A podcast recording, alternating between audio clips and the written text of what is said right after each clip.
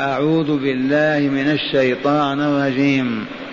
يا أهل الكتاب لا تغلوا في دينكم ولا تقولوا على الله إلا الحق. إنما المسيح عيسى ابن مريم رسول الله وكلمته ألقاها إلى مريم وروح منه.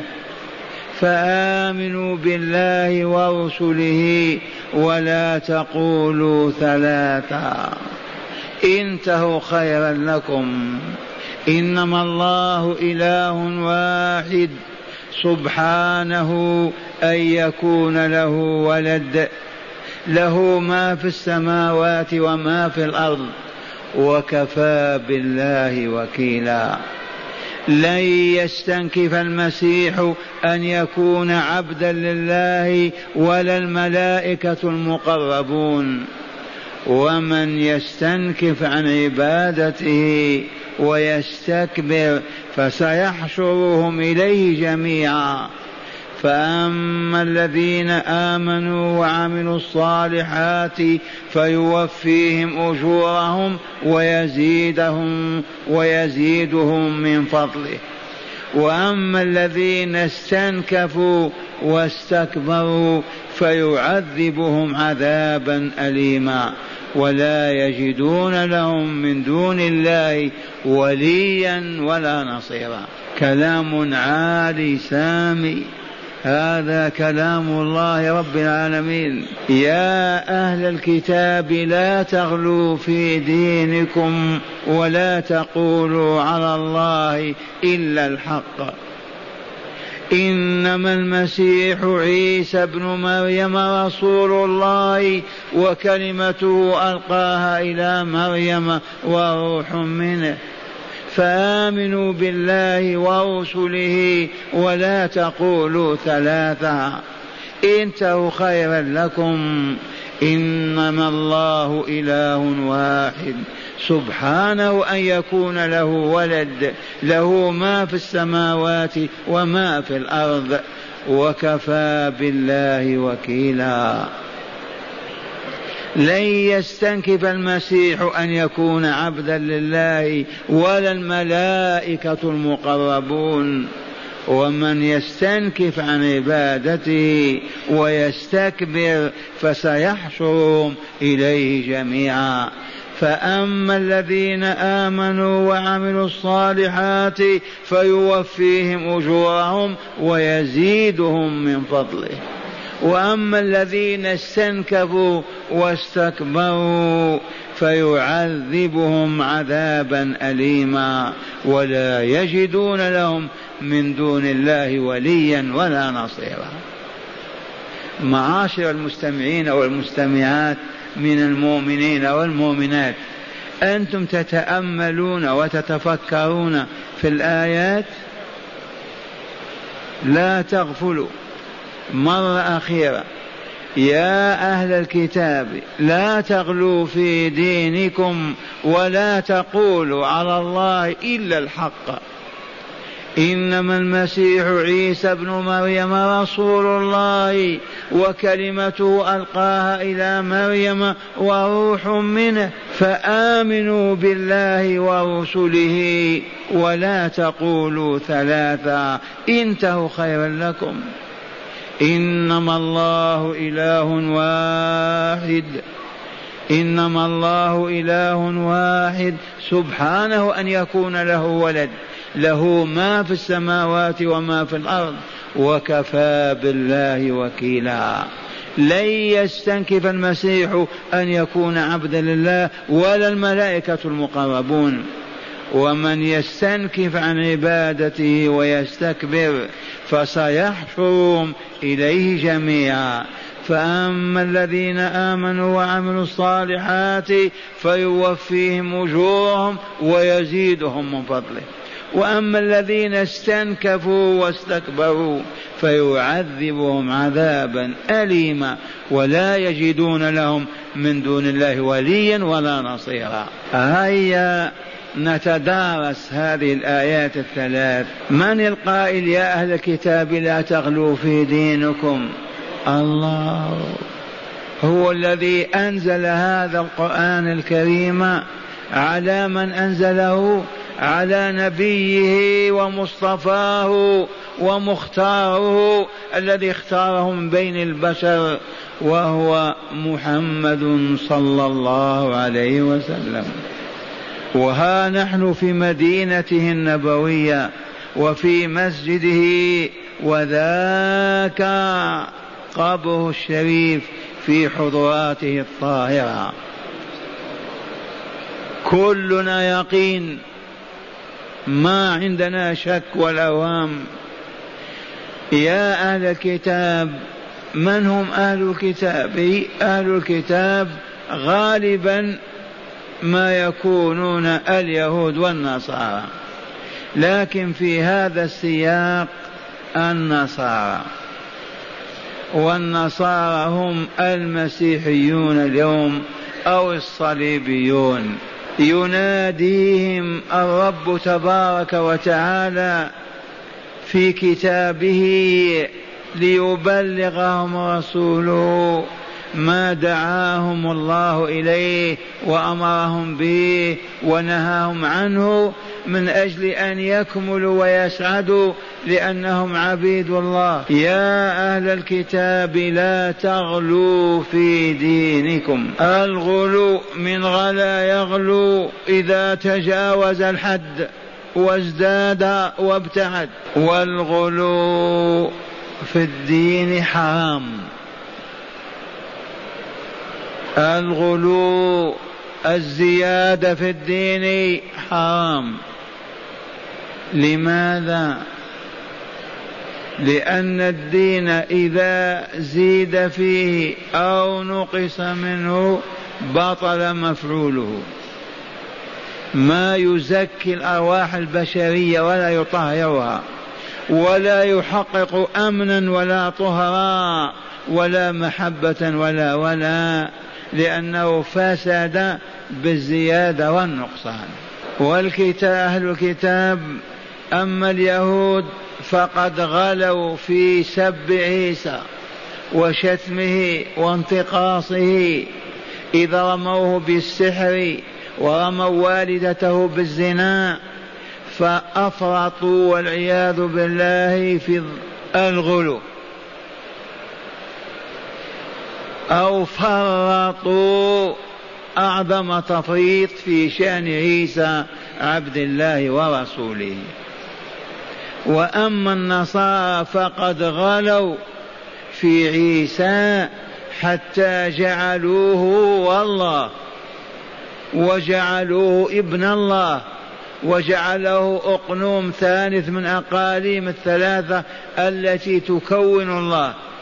وهذا كفر والعياذ بالله بشع قذر. الله رب العالمين. الله مالك الملك. الله الذي أوجد العوالم كلها وأدارها ونظمها في الأكوان كلها. يحتاج إلى ولد فينسب إليه. فيقال عيسى ابن الله. هل هذا الرب العظيم الجليل يتكون من عناصر ثلاثة حتى يكون هو الله الإله؟ عبث بهم اليهود هم الذين أفسدوا عقيدة المسيحيين. حسدوهم أبغضوهم كيف يظفرون بعيسى وباتباعه والهداية على يديه. ما هي إلا فترة سبعين سنة واحتالوا على النصارى وجعلوهم من أبشع المشركين والكافرين والعياذ بالله رب العالمين. مكرة اليهود. فاسمع الله عز وجل يناديهم يا أهل الكتاب وأهل الكتاب المفروض في من يكون علماء صلحاء عرفاء عدولا أوعياء مستقيمين. يا أهل الكتاب ناداهم لينهاهم عن الغلو في الدين. فقال لا تغلوا في دينكم. ونحن مثلهم لا يحل لنا أن نغلو في ديننا بزيادة كلمة أو حركة. واسمعوا قول الحبيب صلى الله عليه وسلم إياكم احذروا ومحدثات الأمور فإن كل محدثة أحدثت بعد وفاة رسول الله صلى الله عليه وسلم ولم يعلمها رسول الله وأصحابه ولم يبين لأمته. احذروا المحدثات فإن كل محدثة بدعة وكل بدعة ضلالة. إياكم يا معشر المسلمين ومحدثات الأمور فإن كل محدثة بدعة وكل بدعة ضلالة. لماذا؟ هاه تعالى ينهى أهل أهل الكتاب عن الغلو في, في الدين. ونحن يسمح لنا معاذ الله عز وجل.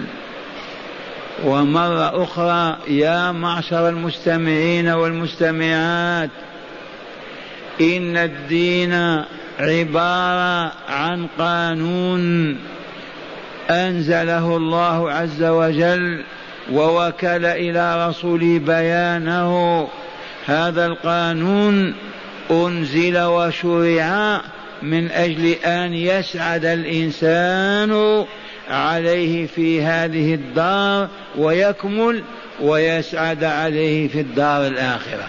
فمن هنا إذا زاد فيه من زاد أفسده. ومن نقص منه شيئا أفسده وعندكم مثال محسوس لا يجهله إلا من لا عقل له وتأملوه. صلاة المغرب كم ركعة؟ ثلاث.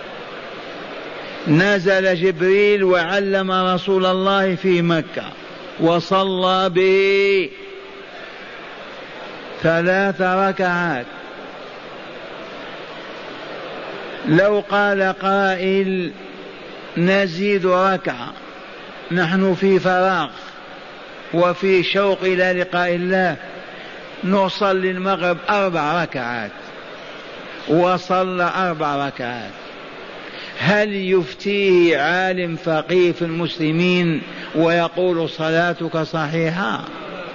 والله ما كان. كل فقيه يقول صلاتك باطلة لأنك زدت فيها ركعة. واضح هذا المعنى ولا لا؟ صلاة العصر قال قائل نحن في شغل وفي تعب الآن نصلي العصر ثلاث ركعات. وننقص ركعة. وصلوا ثلاث ركعات في العصر. هل يوجد عالم في الإنس في بني آدم من فقهاء الإسلام من يقول صلاتكم صحيحة؟ الجواب لا والله. إذا هي هذه العبادة. لا تزكي النفس ولا تطهرها ولا تؤهل الإنسان للكمال والإسعاد إلا إذا أداها كما نزلت من السماء وبينها رسول الله صلى الله عليه وسلم. فلهذا رمضان لو قلنا هذا العام يا معشر المسلمين إننا في شوق إلى عبادة الله طالما كنا مفرطين السنة نصوم واحدا وثلاثين يوما. وصمنا. هل يوجد فقيه يقول لا بأس وصيامكم صحيح؟ صيامكم باطل. فسد ما ينتج الطاقة. لو قلنا هذا العام نكتفي بتسعة وعشرين يوما وصمنا تسعة وعشرين يوم وأفطرنا وما زال من رمضان يوم هل يوجد من يقول صيامكم صحيح؟ والله ما يوجد باطل هذا الصيام. ومعنى بطلانه لا يزكي النفس لا يوجد الطهارة والصفاء فالروح البشرية التي بين جنبينا فمن هنا الزيادة في الدين كالنقصان. يا شيخ هذا بعيد. أرأيتم من قال أنا لا أغسل وجهي إلا أربعة فقط ما نغسل بثلاثة أزيد غسلة رابعة. متعمدا هل تجد فقيه يقول لا بأس؟ لماذا؟ لأن عبادة مقننة تقنين حكيم الزيادة تبطلها والنقص يبطلها. إما أن تؤدى كما هي وإلا ما تنتج ما تولد النور للقلب البشري. وها نحن مع أهل الكتاب ونسمع ما يقول تعالى لهم يا أهل الكتاب لا تغلوا في دينكم أي غلو أي زيادة ولا تقولوا على الله إلا الحق. ولا تقولوا على الله إلا الحق. الثابت القطعي الثبوت بوحي الله تعالى في كتابه أو على لسان رسوله صلى الله عليه وسلم. أو الثابت بالعقل السليم الصحيح. لا تقولوا على الله قولا إلا أن يكون حقا ثابتا. أما أن نقول الله له ولد أو له زوجة بأي حق هذا أثبتنا هذا؟ لا تقولوا على الله إلا الحق أي لا تكذبوا على الله. ولا تقول قال الله كذا وهو ما قال ولا حرم الله كذا والله ما حرم ولا أحل الله كذا والله ما أحل ولا شرع الله كذا وهو ما شرع. لا يحل لمؤمن ولا مؤمنة أن يقول كلمة عن الله إلا إذا علمها يقينا في كتابه وفي هدي نبيه صلى الله عليه وسلم. ومن أظلم ممن افترى على الله الكذب هل يوجد من هو أظلم ممن يكذب على الله؟ والذين يكذبون على الله لماذا؟ لأجل تحقيق مصالح. أهد من أجل الدينار والدرهم من أجل حب العلو الرياسة السلطان. يكذبون على الناس أن الله شرع كذا أو أن الله حرم كذا من أجل أن يحصلوا على مادة فاسدة في هذه الحياة الدنيا. نحن معاشر المؤمنين والمؤمنات لا نكذب على إنسان فكيف نكذب على الله الرحمن؟ الكذب حرام. لا يحل لمؤمن أن يقول قال فلان وهو ما قال أو يقول رأيت كذا وهو ما رأى أو فعل فلان وهو ما فعل. فكيف إذا يكذب على الله؟ ولا تقولوا على الله إلا الحق. ثم قال تعالى مبين غلوهم وباطلهم إنما المسيح عيسى ابن مريم. إنما المسيح عيسى ابن مريم. المسيح هو عيسى. والمسيح لما سمي به عيسى؟ لأنه ممسوح الذنوب. لا ذنب عنده. تمسح أنت الرأس وإلا لا؟ من الغبار. ممسوح. لا ذنب. قارفه قط عاش ثلاثة وثلاثين سنة لم يذنب. ذنبا قط. وقد بين لنا رسول الله صلى الله عليه وسلم هذا في حديث الشفاعة الكبرى يوم القيامة أو الشفاعة العظمى. إذ يأتي الناس إلى آدم وهم في عرصات القيامة في ساحة فصل القضاء. فيعتذر آدم على أن يكلم لهم الله ليقضي بينهم ويحيلهم إلى نوح. نوح يحيلهم إلى إبراهيم. إبراهيم يحيلهم إلى موسى. موسى يحيلهم إلى عيسى. فكل من أحيل إليه ذكر ذنبا وقال كيف أكلم ربي اليوم وقد غضب غضبا لم يغضب قبله ولا بعده مثله. عليكم بفلان. قال نبينا صلى الله عليه وسلم إلا عيسى فإنه لم يذكر ذنبا قط. إلا عيسى فإنه لم يذكر ذنبا قط. ومع هذا قال عليكم بمحمد صلى الله عليه وسلم. وإذا نزل من السماء ولا ندري متى ينزل غدا أو بعد غد فإنه يحج ويعتمر. والحبيب يقول كأني بابن مريم في فج الروحاء ملبيا بحج وعمرة أو بعمرة أو حج. لكن لا يفرحن النصارى واليهود بنزوله. فيقول حينئذ نسلم لم يجدهم إسلام ولم ينفعهم إيمان لأن الساعة دقت وانتهى العمل المؤمن مؤمن والكافر كافر. قال تعالى في هذه الحقيقة وهي إذا ظهرت علامات الساعة أغلق باب التوبة. قال تعالى من سورة الأنعام هل ينظرون إلا أن تأتيهم الملائكة أو يأتي ربك أو يأتي بعض آيات ربك ثم يؤمنوا؟ هذا التباطؤ. ماذا؟ هل ينظرون إلا أن تأتيهم الملائكة فيؤمنون؟ أو يأتي ربك عز وجل فيؤمنون؟ أو يأتي بعض آيات ربك فيؤمنون؟ هذا باطل. ماذا قال تعالى؟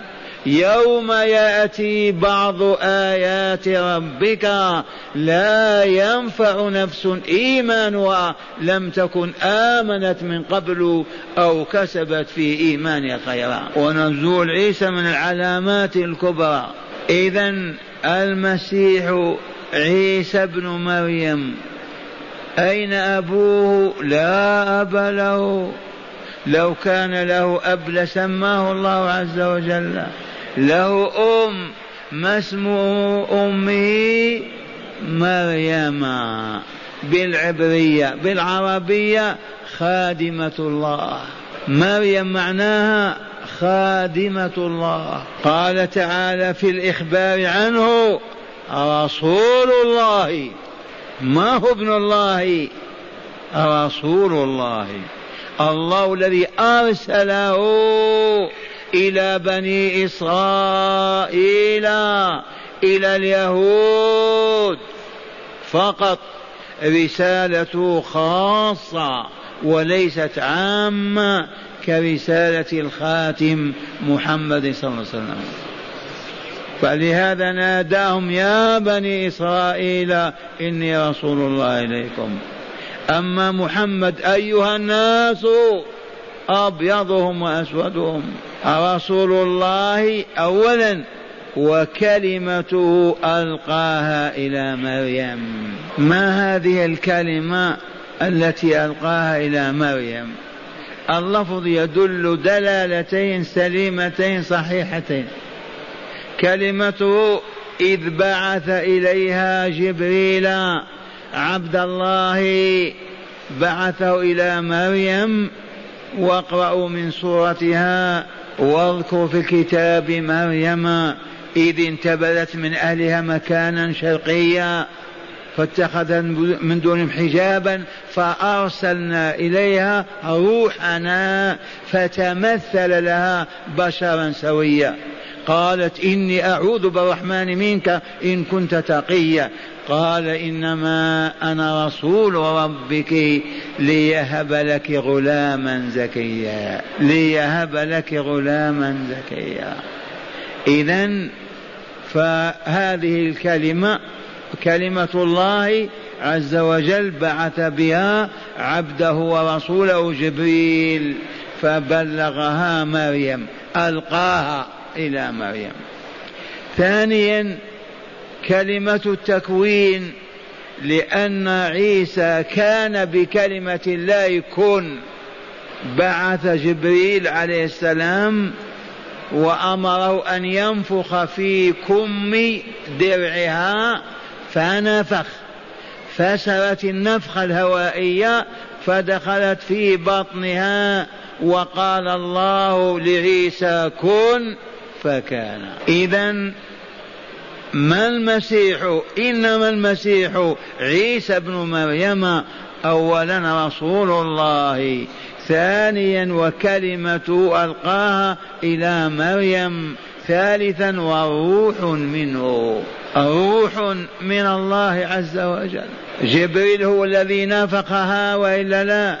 من أمره أن ينفخ هذه الروح هو الله عز وجل وروح منه. هنا النصارى قالوا كلمة منه معناه أن عيسى جزء من الله عز وجل. الله يقول في القرآن وروح منه أي من الله. إذا عيسى جزء من الله. وحدث على عهد الرشيد العباسي أن طبيبا نصرانيا عنده في مجلسه وهناك عالم جليل فقال هذا النصراني سبحان الله الله يقول في كتابه العزيز وروح منه وأنتم تقولون ليس بجزء من الله. فألهم الله ذلك العالم الجليل فقال اسمع أقرأ عليك كلام الله عز وجل. وسخر لكم ما في السماوات وما في الأرض جميعا منه. قال إذا هذه الأكوان كلها جزء من الله أو عيسى وحده. ألم تروا أن الله سخر لكم ما في السماوات وما في الأرض جميعا منه عز وجل؟ هل هذا معنى جزء من ذاته؟ أو من فضله وإحسانه وامتنانه عليكم. فأسكته وأسلم وتاب إلى الله عز وجل ونجا من عذاب الله. إذا ولا تقولوا ثلاثا هذا نهي ولا لا؟ ولا تقولوا ثلاثا انتهوا خيرا لكم. كفوا عن هذا الباطل وهذا الهراء والكلام الماجن. ولا تقولوا ثلاثة انتهوا خيرا لكم. لماذا؟ إنما الله إله واحد. إنما الله إله معبود واحد. إله بمعنى معبود. لا ثانية ولا ثالث. ما هو إلا الله الواحد الأحد. الذي أوجد الخلائق هو الذي يعبد. والموجود هو في حد ذاته محتاج إلى أن يعبد من أوجده. الخلائق كلها مفتقرة إلى الله والله غني عنها. كيف يوجد من يعبد مع الخلائق؟ المعبود هو الخالق فقط الغني. أما من عداه فهو يجب أن يعبد لا أن يعبد مع الله. فلهذا كلمة الحق لا إله إلا الله. لن ينقضها ذو عقل أبدا. هذه الجملة اسمعوها. لا إله إلا الله. من ينقضها؟ تنقض بأحد أمرين. إما بأن يوجد مع الله إله آخر أو ثاني أو ثالث. فمن ثم نقول لا إله إلا فلان وفلان وفلان. لما نقول إلى الله. أو تنقض بأنه لا وجود لله. فإن قلنا تنقل بوجود آلهة أين الآلهة التي خلقت مع الله وأدارت الحياة والكون؟ لا. وإن قلنا لا خالق وإن قلنا يوجد إله خلق ورزق دلونا عن إله خلق ورزق أو دبر الكون. فلم يبق إلا كلمة لا إله إلا الله جملة لا تنقض بحال من الأحوال لا بالنفي ولا بالإثبات. لا إله إلا الله. ومن أراد أن يدخل في الإسلام من عهد آدم إلى اليوم لا بد وأن يعترف يقينا على علم أنه لا يوجد من يعبد إلا الله. وثم ينبغي أن لا يعبد إلا الله الذي اعترف أنه لا إله إلا هو. وأن لا يعترف بعبادة غير الله كائنا من كان. إذ لا يستحق العبادة إلا الله. هكذا يقول تعالى لهم فآمنوا بالله ورسله لأن اليهود يؤمنون ببعض الرسل ويكفرون ببعض بل يقتلون الرسل. وهموا بقتل محمد كم من مرة؟ والنصارى أيضا لم ما يؤمنون بمحمد صلى الله عليه وسلم. ويؤمنون بزكريا وموسى وعيسى وإبراهيم و لم ما يؤمنون برسوله الخاتم صلى الله عليه وسلم. هل من المنطق أو الذوق العقلي أو العرفي أن ملكك أو حاكمك يأمرك بأن تقول كذا وكذا وكذا أو تصدق بكذا وكذا. فتقول نعم يا سيدي إلا فلان أنا ما أؤمن به أو لا أقول به. يقبل هذا الكلام؟ يعتبر مطيعا لحاكمه يقطع رأسه. فكيف تؤمنون برسول الله وتقولون هذا ما نؤمن برسالته؟ الرسل ثلاثمائة وأربعة عشر رسولا الذي كذب واحدا كفر بإجماع المسلمين من عهد آدم. أنكر رسالة رسول واحد. الأنبياء 124 ألف نبي لو أنكر قال ما نؤمن برسالة يوشع فهو كافر. لأن من كذب الله في جزء اعتبر كذبه في الكل. ما أصبح مؤمنا.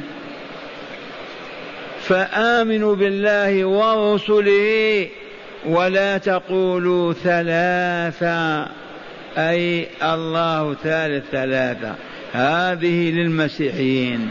انتهوا خيرا لكم. من الآن. قولوا لا إله إلا الله.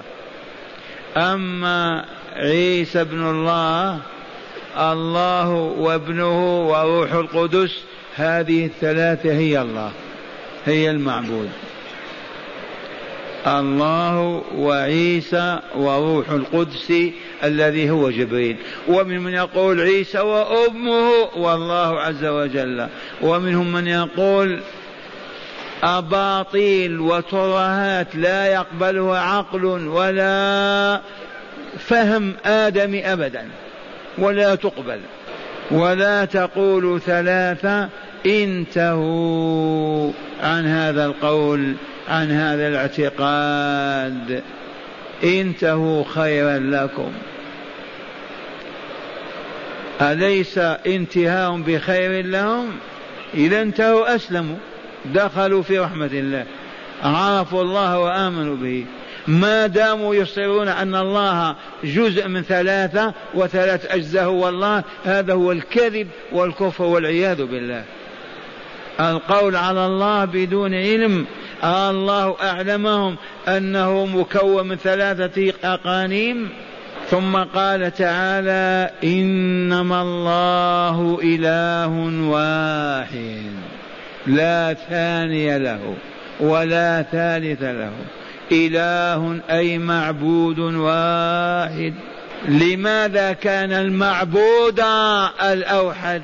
إذ لا يعبد بالقلب والإذعان والخضوع والحب والطاعة إلى الذي وهبني حياتي أعطاني سمعي وبصري أعطاني عقلي وفهومي أعطاني ذاتي أوجد لي هذه الأرض وما فيها من نعيم لأعيش عليها. هذا الذي أعبده.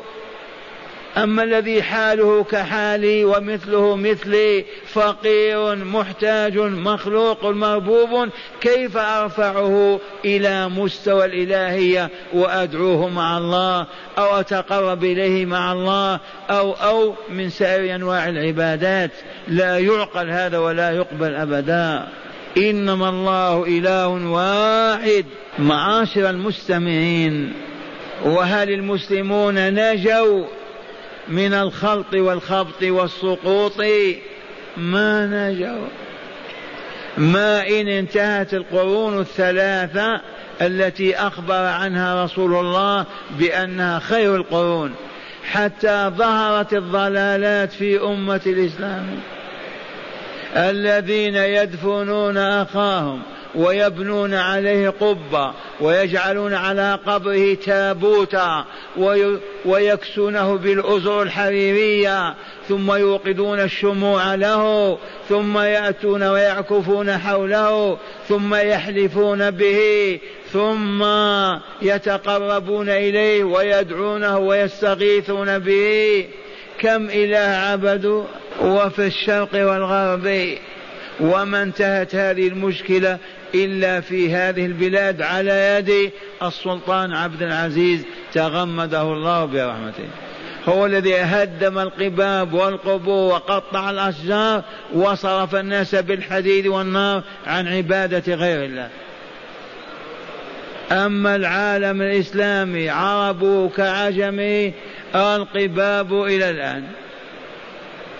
وإن اتضح الحال وعرف الناس ربهم لكن ما زال آلاف ملايين يستغيثون بالأولياء ويستعيذون بهم ويدعونهم يا سيدي يا فلان يا يا كأنهم آلهة. وما قرأوا هذه الآية إنما الله إله واحد سبحانه أن يكون له ولد. تنزه وتقدس أن يكون له ولد له ما في السماوات وما في الأرض. مثال شخص يملك مدينة بكاملها. عرفتم؟ يملك مدينة. تنسب إليه خروف من الغنم وإلا شاة من الماعز وتقول هذه له. الذي يملك كل ما في الكون يكون إله معه يكون له ولد يعينه. ماذا يصنع به؟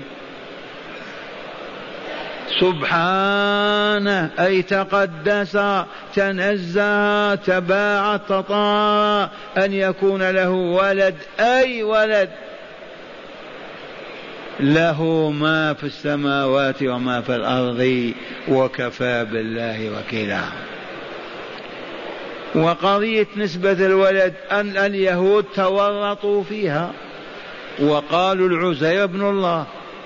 وهذا في كتاب الله ويعترفون به. العرب بنو لحيان قبيلة كبيرة كانت تقول الملائكة بنات الله. هذا في بلاد العرب وبالأهل الكتاب وفي الصين واليابان وغير في أمم ينسبون إلى الله عن جهل أشياء وأشياء. فلهذا احفظ هذه الكلمة إنما الله إله واحد. سبحانه أن يكون له ولد له ما في السماوات وما في الأرض وكفى بالله وكيلا. ثم قال تعالى اسمعوا يا بني إسرائيل واسمعوا يا أهل الكتاب ولنسمع نحن. لن يستنكف المسيح أن يكون عبدا لله ولا الملائكة المقربون. المسيح عليه السلام ولا الملائكة المقربون لن يتكبروا أو يأنفوا أن يكونوا عبيدا لله. المسيح العبد الطاهر النقي الصالح ما يتكبر يقول أنا كيف أطعطي رأسي لله أو أعبده. الملائكة المقربون الملائكة ماذا تعرفون عن الملائكة؟ الملك جبريل عليه السلام والله له ستمائة جناح. ولما تجلى وظهر لرسول الله في جياد في مكة سد الأفق كله بأجنحته. ملك تحت العرش رأسه ملوية ورجلاه في تخوم الأرض السابعة. هذه العظمة عندهم هذه القدرة والله ما يستنكفون عن عبادة الله. يسبحون الليل والنهار لا يفترون فعيسى عليه السلام ما يتكبر أبدا ولا يستنكف ولا يقول ما نكون عبدا لله بل هو عبد الله ورسوله. وأنتم تريدونه أن يكون مثل الله. أين يذهب بعقولكم؟ لن يستنكف المسيح أن يكون عبدا لله ولا الملائكة المقربون أيضا. ومن يستنكف عن عبادته ويستكبر عنها فلم يعبدوا فسيحشرهم إليه جميعا. في ساحة واحدة من آدم إلى آخر مولود. في ساحة فصل القضاء في أرض غير هذه في عالم غير هذا فسيحشرهم إليه جميعا للحساب أولا ثم الجزاء. وبين تعالى ذلك فقال فأما الذين آمنوا وعملوا الصالحات فيوفيهم أجورهم ويزيدهم من فضله. من هم الذين آمنوا وعملوا الصالحات؟ نسأل الله أن نكون منهم. آمنا بالله ولقائه. آمنا بالله ورسوله. آمنا بالله وبعبادته. ولم نعبد غيره. لو نقطع لو نصلب لو نحرق لا نعبد غير الله. هؤلاء آمنوا. إيمانا كاملا صادقا لا دخل فيه أبدا. آمنا بالله وبكل ما أمرنا الله أن نؤمن به. سواء أدركناه بعقولنا أو عجزنا عن إدراكه لضعفنا وقلة قدرتنا آمنا بالله وبكل ما أمرنا الله أن نؤمن به من شأن الغيب والشهادة. ولا نفرق بين أحد من رسله. آمنوا بالله آمنوا وعملوا الصالحات. ما هي الصالحات التي عملوها؟ هل البدع يقال فيها صالحة؟ ما هي صالحة. عملوا الصالحات أي عبدوا الله تعالى بما شرع لهم. بلا زيادة ولا نقصان. لا تقديم ولا تأخير. لا في الزمان ولا في المكان. وسر ذلك عند أهل الحلقة معروف. هذه العبادات منها كلمة سبحان الله وبحمده سبحان الله العظيم مشروعة لتزكية النفس وتطهيرها. صلاتك ركعتين صلاتك ركعة الوتر هذه الصلاة إن أديتها كما هي تولد لك النور كالذي تولده أمامك الآلات وذلك في قلبك تزكو به نفسك وتطيب وتطهر. فإذا طبت يا عبد الله وطهرت حاشا لله أن يبعدك من جواره بل ينزل ملائكته ليرفعوك إليه. اسمع هذا البيان فأما الذين آمنوا أولا لأن الأعمال الصالحة بدون إيمان باطلة.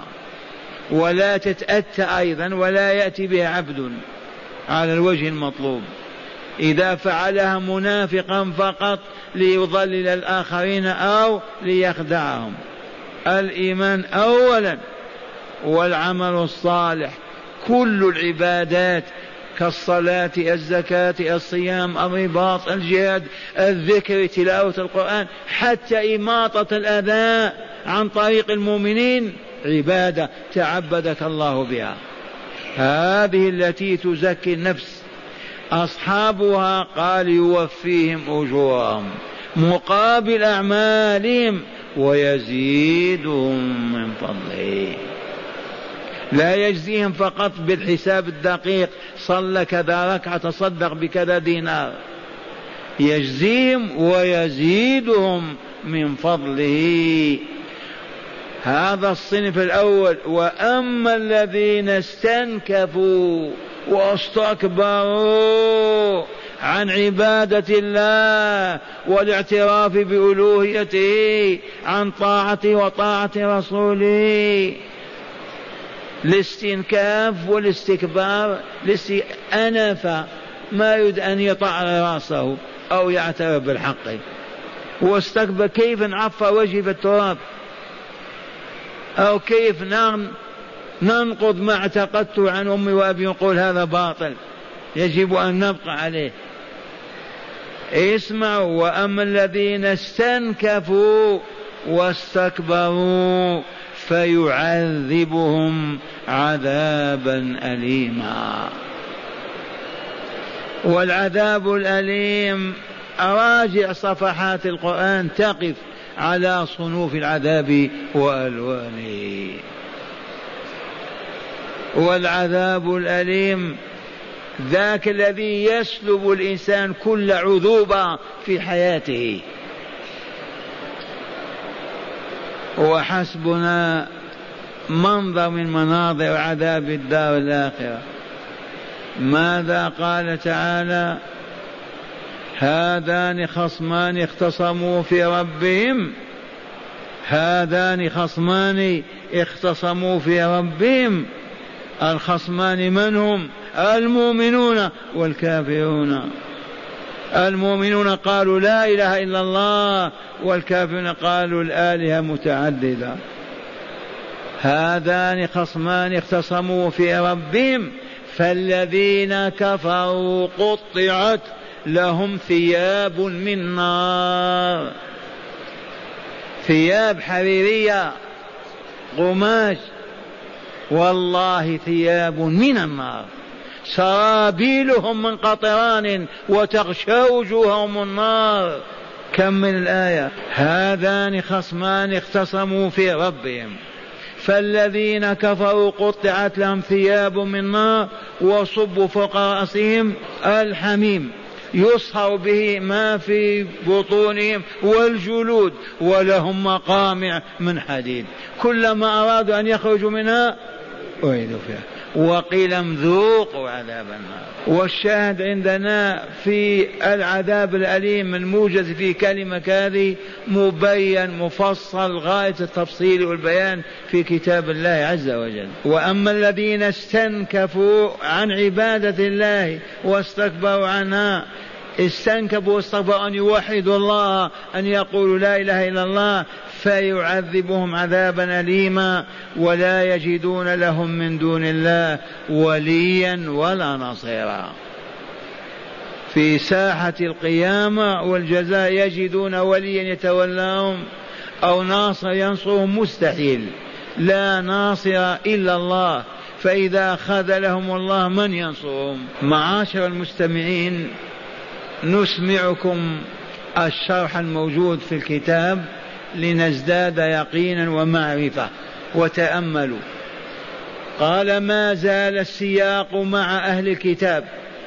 ففي الآية الأولى نادى الرب تبارك وتعالى النصارى بلقب الكتاب الذي هو الإنجيل ونهاهم عن الغلو في دينهم من التنطع والتكلف كالترهب واعتزال النساء. الرهبان عند النصارى يعتزلون النساء لا يجامعون النساء لا يتزوجون ينقطعون إلى الصوامع لا يخرجون منها يوقفون الحياة. هذا كله ابتداع ابتدعوه وغلو غلوا فيه في دين الله. وما إلى ذلك من البدع التي حمل عليها الغلو كما نهاهم عن قولهم على الله تعالى على الله تبارك وتعالى غير الحق وذلك بنسبة الولد إليه تعالى تعالى عن ذلك علوا كبيرا.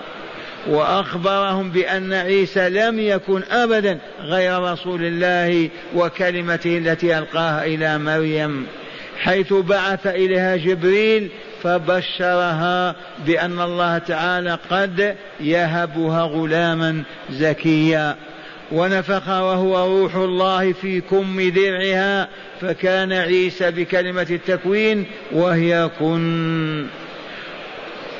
وبسبب تلك النفخة من روح الله جبريل عليه السلام فلم يكن عيسى الله ولا ابن الله فارجعوا إلى الحق وآمنوا بالله ورسله. جبريل وعيسى ومحمد عليه الصلاة والسلام ولا تقولوا زورا وبهتانا وباطلا.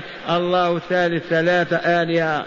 انتهوا عن هذا القول. الكذب يكن انتهاؤكم خيرا لكم حالا الآن ومآلا يوم القيامة. إنما الله سبحانه وتعالى إله واحد لا شريك له ولا ند ولا ولد. سبحانه تنزه. وعلا وجل وعظم أن يكون له ولد ولم تكن له صاحبة أي زوجة ولم يكن ذا حاجة وله ما في السماوات وما في الأرض خلقا وملكا وحكما وتدبيرا وكفى به سبحانه وتعالى وكيلا شاهدا علينا شاهدا عليما فحسبكم الله تعالى ربا وإلها فإنه يكفيكم كل ما يهمكم فلا تفتقرون إلى غيره ولا تطلبون سواه. قال هذا ما دلت عليه الآية الأولى وأما الآية الثانية.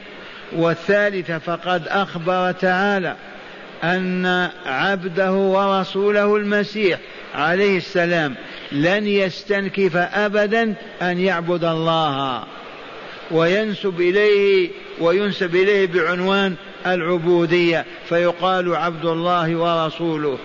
حتى الملائكة المقربون منهم فضلا عن غيرهم لا يستنكفون عن عبادة الله تعالى وعلق بالعبوديه فهم عباد الله وملائكته. ثم توعد الله تعالى كل من استنكف عن عبادته واستكبر عنها من سائر الناس بأنه سيحشرهم جميعا ويحاسبهم على أعمالهم. فأما الذين آمنوا وعملوا الصالحات آمنوا بألوهيته تعالى وحده وعبدوه وحده بما شرع لهم من أنواع العبادات وهي الأعمال الصالحة فهؤلاء يوفيهم أجورهم كاملة ويزيدهم من فضله الحسنة بعشر أمثالها وقد يضاعف إلى سبعمائة ضعف وأما الذين استنكفوا واستكبروا أي حملتهم الانفه والكبر على عدم قبول الحق والرجوع إليه فأصروا على الاعتقاد الباطل والعمل الفاسد فيعذبهم تعالى عذابا اليما. أي موجعا ولا يجدون لهم من دونه وليا ولا نصيرا. فينتهي أمرهم إلى عذاب الله الخال إلى عذاب الخلد جزاء بما كانوا يعملون. هذه الأرقام تأملوا من هداية الآيات ما يلي؟ اولا حرمات الغلو في الدين إذ هي من الأسباب الموجبة للابتداع والضلال. الغلو في الدين محرم لأنه سبب في الابتداع والزيادة في دين الله. والزيادة في الدين تفسده وإلا لا وتبطل مفعوله. إذا فلا غلو. ثلاثة تعهدوا وقال أحدهم أنا لا أطأ النساء حتى الموت. وآخر قال أنا أصوم ولا أفطر أبدا. وآخر قال أنا أصلي ولا أنام. فبلغ ذلك رسول الله صلى الله عليه وسلم فاستدعاهم. وقال ما بال أقوام يقولون أنا أصوم وأفطر واتي النساء وأصلي وأنام. ونهاهم عن الغلو. لأن الغلو إذا فتح أفسد الدين. ثالثا حرمة القول على الله بدون علم مطلقا والقول عليه بغير الحق بصورة خاصة. هل يجوز لأحد أن يقول الله كذا وكذا بدون علم أو الله أمر بكذا وهو ما أمر؟ ما فيه أفظع من القول على الله بدون علم. ثالثا بيان المعتقد الحق في عيسى عليه السلام وأنه عبد الله ورسوله. بيان المعتقد الحق في عيسى عليه السلام وأنه عبد الله ورسوله. كان بكلمة الله ونفخة جبريل. كان بكلمة الله كن فكان. ونفخة جبريل التي أمره الله أن ينفخها وجبريل هو روح الله وروح القدس. رابعا حرمة الاستنكاف عن الحق والاستكبار عن قبوله. احذر يا عبد الله أن يبلغك عن الله أو رسوله شيء وتستنكف وتستكبر. حرمة الاستنكاف عن الحق والاستكبار عن قبوله. خامسا بيان الجزاء الأخروي وهو إما نعيم وإما جحيم. هل هناك شيء آخر؟ الجزاء الأخروي إما نعيم وإما جحيم.